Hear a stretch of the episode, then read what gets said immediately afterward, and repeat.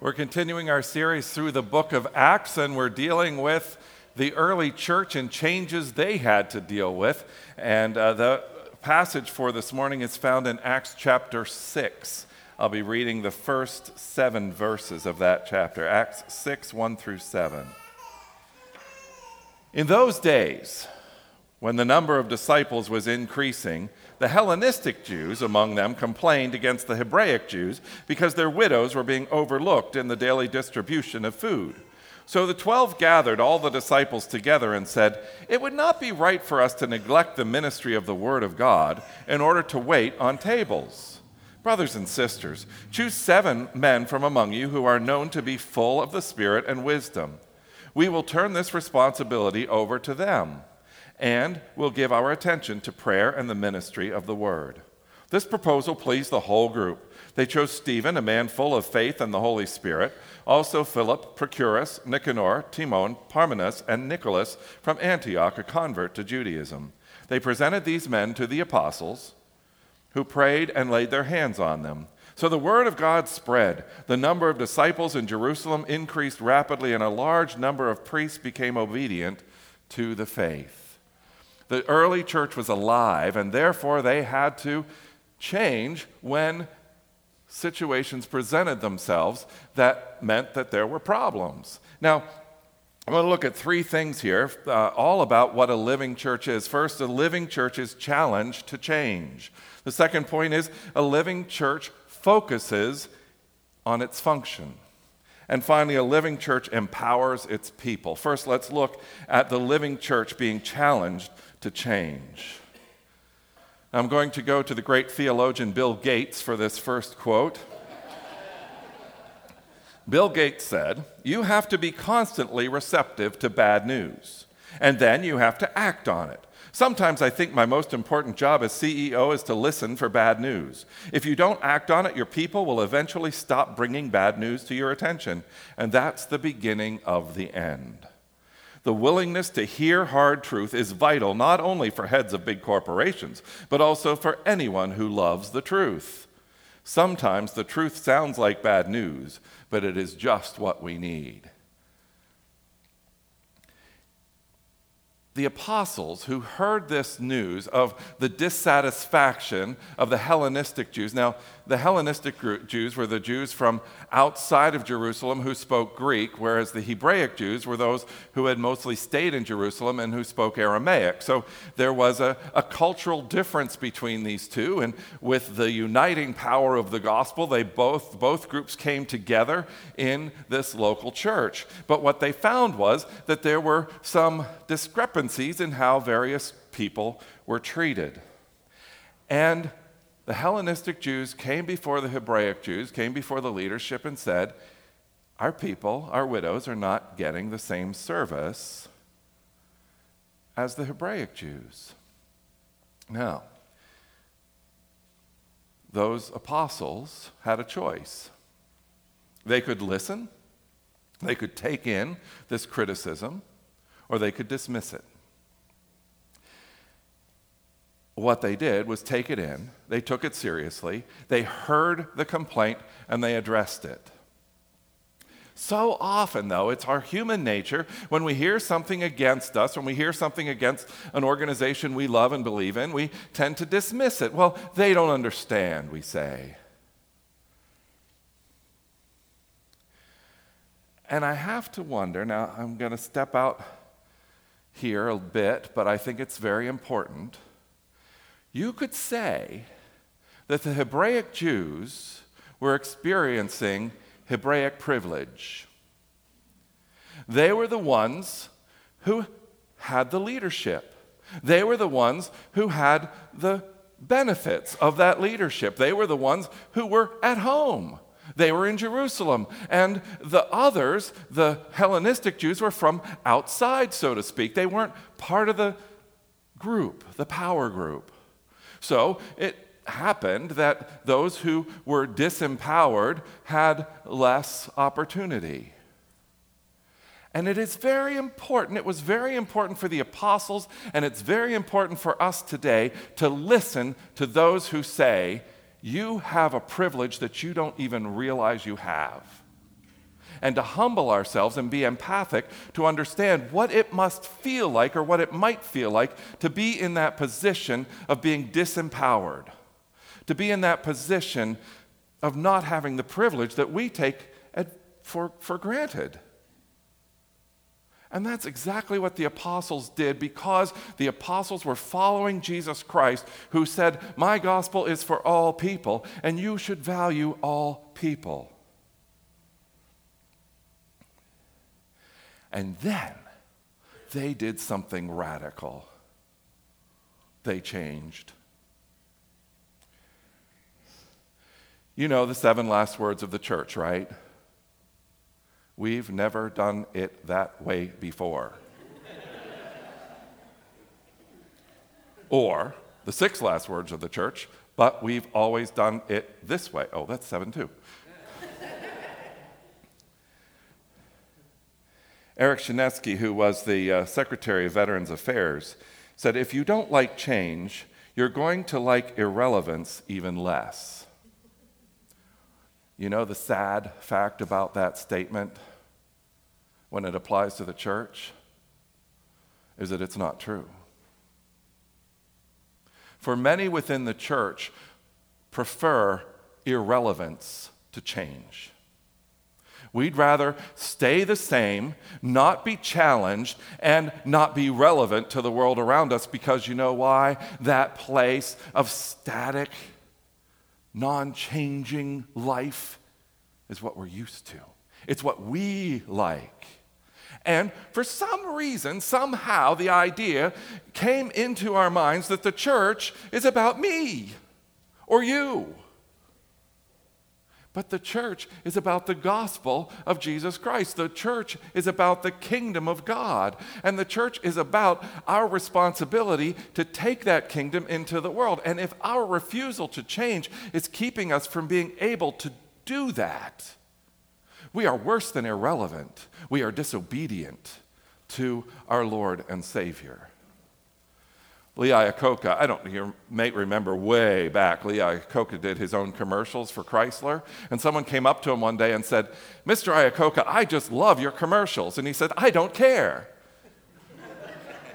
what I care about is what kind of car do you drive? Because he realized that the point of the commercials was to get people to drive Chrysler products. And if people weren't driving Chrysler products, the whole point of the commercial was lost. We can have people come to us and say, I love your music, I love your building, I love your traditions, whatever it might be, but we can't care about that nearly as much as we care about whether what we're doing is drawing them into receiving the gospel of Jesus Christ. And if what we're doing is keeping anyone from that, we must change. In Hebrews 5, the writer writes this, beginning at verse 11.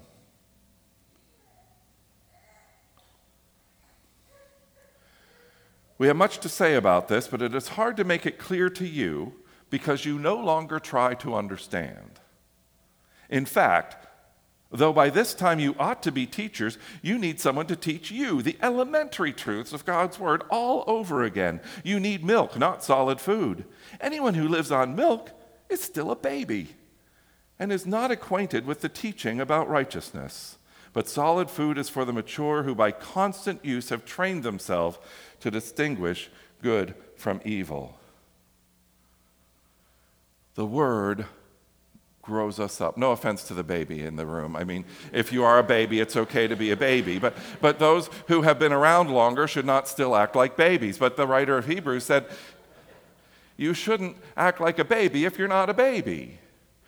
And the way to grow, according to that and according to all of Scripture, is by the ministry of the Word and the ministry of prayer. So these apostles were confronted with this question about people not being served the food that they want, but they also realized their very strong need to share the word. So they had to, like any living church, focus on their function.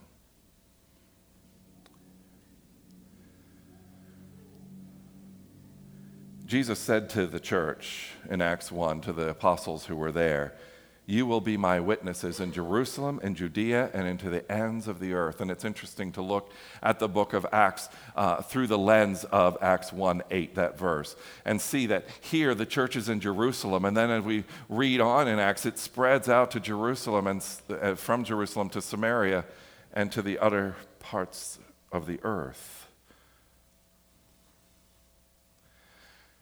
And it's also interesting that throughout the book of Acts, we read about the church growing. In verse 2, 3,000. By verse 4, it's already 5,000. And then throughout the rest of the book, we, we read that Luke says it grew rapidly, it increased daily. That's because they were faithful to the Word of God, faithful to what God was calling them to do. They were faithful to the ministry of the word and prayer. And yet, as this complaint came to them, they could have said, Our job is not to care for the widows. Our job is to do the ministry of prayer and the word. And that's why the church is growing. So, sorry, deal with it. But no, they didn't.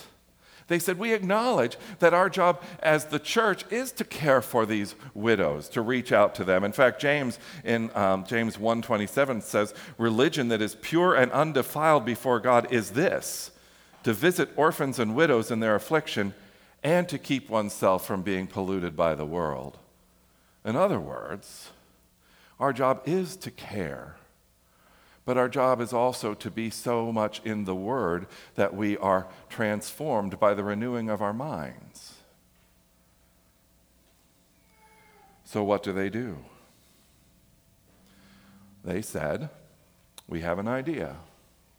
Just like we learned from Moses that uh, when his father in law Jethro said, you can't, you can't hear all these complaints of the people, you need to bring on some other people to help, let them hear and in so doing, you're able to, to accomplish so much more. And that's what happened here. They had to allow others to take care of the widows. And it's interesting here that what happened was, if you know Greek, which I used to, um, but I read about this, um, that all of those names that are listed are Greek names. In other words, the apostles empowered the Greek Jews to care for these widows. And they not only empowered them, they laid their hands on them. They said, You are called by God to do this work. Because the function of the church is both the proclamation of the word and prayer and caring for widows. Lloyd John Ogilvie, the pastor of Hollywood Presbyterian Church for many years, said, We live under the tyranny of the either or. We think we have to do this or this. And as individuals, that's true, because you can't do everything. But as the body of Christ gathered together, we can do a whole lot more.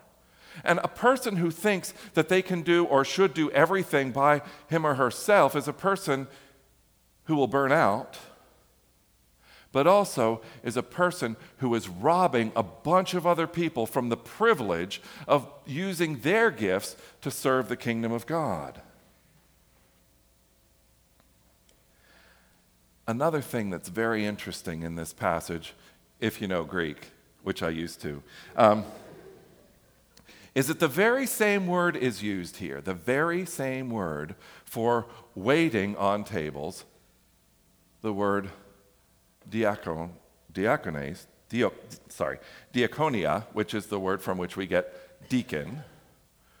And so in the Presbyterian church, the deacons are the one who are the ones who do the service, the outreach to the church members. But that very same word is used, diaconia, for the service of the word. Which shows us that all of us who are in Christ, all of us who are part of the church, are called to serve. And some are called to serve by teaching, others are called to serve by serving. And everyone has a different call. And when we all live out that call, we are able to be the church. Probably the clearest place that this is explained is in 1 Corinthians chapter 12.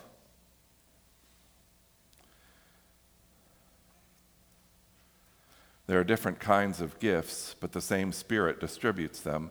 There are different kinds of service, but the same Lord. There are different kinds of working, but all in all of them and in everyone it is the same God at work. Now to each one the manifestation of the Spirit is given for the common good. To one is given through the Spirit a message of wisdom, to another a message of knowledge by means of the same Spirit, to another faith by the same Spirit, to another gifts of healing by that one Spirit, to another miraculous powers, to another prophecy, and to another distinguishing between spirits, to another speaking in different kinds of tongues, and to still another the interpretation of tongues.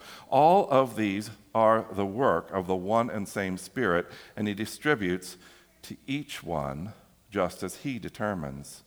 And just as a body, though one, has many parts, all of its parts together form one body. For we were baptized by one Spirit, as so as to form one body, whether Jew or Greek, slave or free, and we were all given the one Spirit to drink. Even so, the body is not made up of one part, but of many. And then Paul goes on to speak of how silly it is for the eye to say, I am more important than the ear, for the ear to say, I don't matter, or the foot to say, I or for one part to say to the foot, We don't need you. Because all the parts are necessary, but all the parts are very different, and each part has a different function. And that is why God calls us the body of Christ, because we each have our different role to play, and we shouldn't say, I don't like my role as well as so and so's role. I wish I were more like them. But to say, Thank you, God, for the role that you've given to me, and to serve. To serve by waiting tables, to serve by teaching the word, to serve by giving generously, whatever it might be. And don't think that these categorize you in such a way that you can't move beyond them. Stephen, who uh, was one of these deacons that was um, given this role in, in Acts chapter 6, went on as well as waiting tables, he went on to, to preach the word. In fact, uh, shortly hereafter, we find that Stephen was, was killed for preaching the word. He didn't say, okay, my job is just to wait tables, that's all I'm going to do. He said, I have this job of waiting tables, but I understand the larger work of the kingdom as well. And that is how we need to respond as well, to find our place, but not to say, well, now I don't have to do anything else.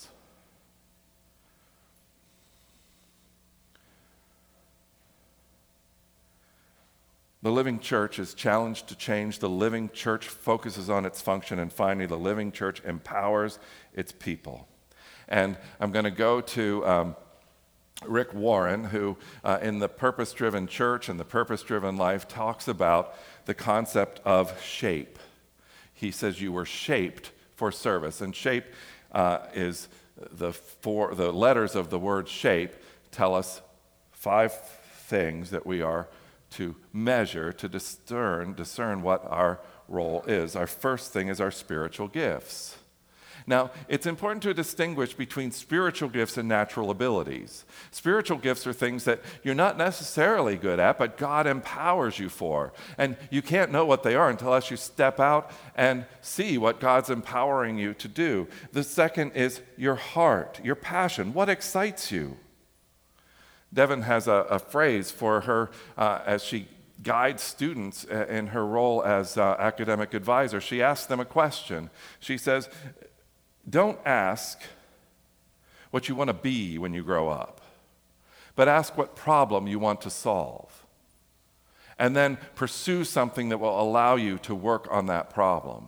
Because what happens so often is students think, well, I need to make so much money or I need to impress so and so, so I'm going to choose a career that fits what I think other people want of me. But a career like that never brings the satisfaction that a career does that matches your heart's desires. So, first, we look at our spiritual gifts. Next, we look at our heart. What, what does our heart desire? Next, we look at our abilities, our natural skills, maybe things that, have, that training we've had or schooling we've had that, that give us a, a, different perspective or a different ability than other people. Next, we look at our personality. Do we like to work alone or in a group? Are we leaders or are we followers? And find our niche within the church that fits those our personality. And finally, our experiences. Spiritual gifts, S. Heart, H. Abilities, A personality, P, and experiences, E, our shape. Our experiences, like maybe you've been able to travel around the world and that has given you a different perspective that will help the, the rest of the church understand different cultures. Maybe you experienced a youth group in your, eh, when you were younger that really changed your life and you want to, to share that experience with youth now that you're not youth. I, I feel fairly gratified that uh, a couple, a few of the kids that I worked with uh, in my youth groups are now in youth ministry. But then I think, well, you know, it's either a really good youth group that, that helps you know how to do it, or maybe a really bad youth group, so you want to do better than, than what you experience. So I'm not sure which it is, but either way, I'm glad they're, they're doing it. Maybe you've experienced loss. And you can reach out with a level of compassion to someone else who's experiencing loss in a way that someone else cannot. Maybe you've had a season of struggle with depression or anxiety or something. And you can therefore understand someone else who's going through a similar time. 2 Corinthians 1, Paul writes, We comfort others with the comfort with which God has comforted us. In other words, what you've gone through will help you to help someone else go through similar things.